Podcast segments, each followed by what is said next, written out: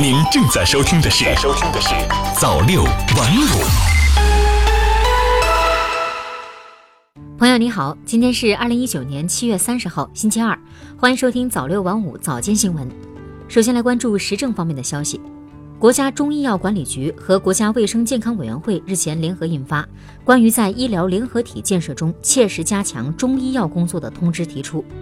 推进中医医院牵头组建多种形式的医联体，在医联体建设过程中，不得变相的取消合并中医医院，不得改变其功能定位，不得以各种理由在事实上削弱中医医院建设。另外，通知提出加强中医专科联盟建设。并鼓励有条件的中医医院成立区域中药制剂中心，促进区域医疗机构中药制剂研发申报、委托配置和推广运用等。民政部七月二十九号上午举行二零一九年第三季度例行新闻发布会，在被问及慈善法贯彻落实情况时，民政部慈善事业促进和社会工作司副司长孟志强表示。二零一八年，网民点击、关注和参与慈善超过八十四点六亿人次，一些基金会的网络募捐已经占捐赠总收入的百分之八十以上。可以说，中国已经成为全球网络慈善的引领者。教育部日前下发关于进一步支持高校校园实体书店发展的指导意见。意见要求，各高校应该至少有一所图书经营品种、规模与本校特点相适应的校园实体书店，没有的应该尽快补建。同时，意见鼓励高校毕业生自主创办校园实体书店，支持校园实体书店为大学生提供勤工助学岗位，支持将校园实体书店建设纳入大学生创业引领计划。国家卫健委老龄健康司司长王海东七月二十九号表示，二零一八年中国人均预期寿命七十七岁，但是健康预期寿命仅为六十八点七岁，即居民大致有八年多时间带病生存。他指出，中国老年人患病比例高，进入老年后患病时间早，带病时间长，生活质量还不是很高。接下来再来关注财经方面的消息。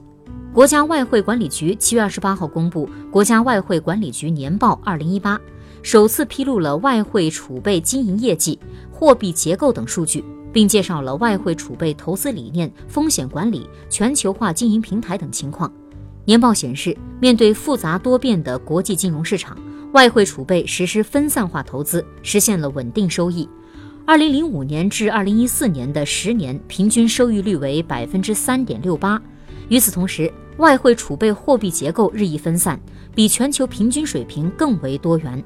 二零一四年，我国外汇储备中美元货币占比百分之五十八，非美元货币占比百分之四十二，非美元货币占比高于当年全球平均水平的百分之三十五。中国社科院财经战略研究所最新发布的《中国住房市场发展月度分析报告》指出，二零一九年六月，核心城市房价基本停止上涨。总体实现了房价的稳定目标，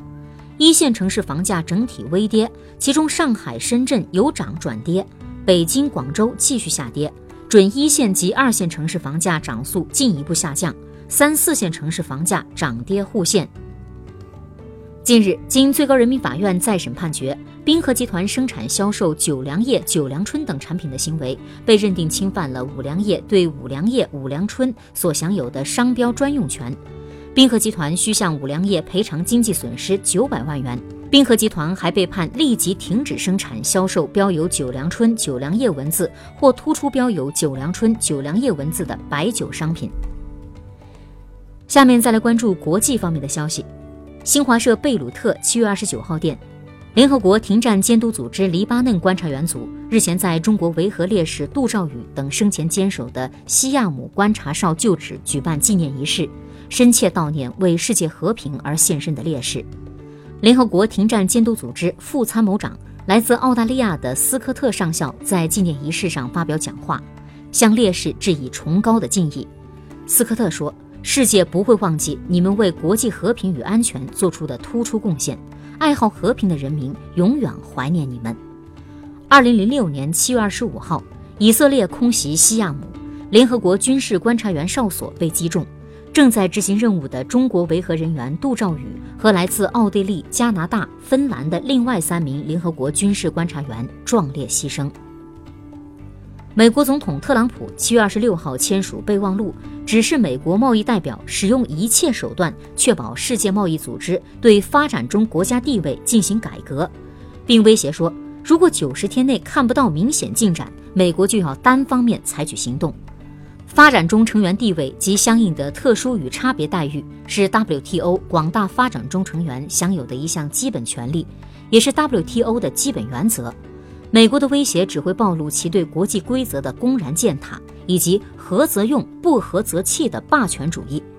由于 WTO 发展中成员占绝大多数，以及 WTO 协商一致的原则，《华尔街日报》称，美国的威胁是 WTO 不可能做到的。《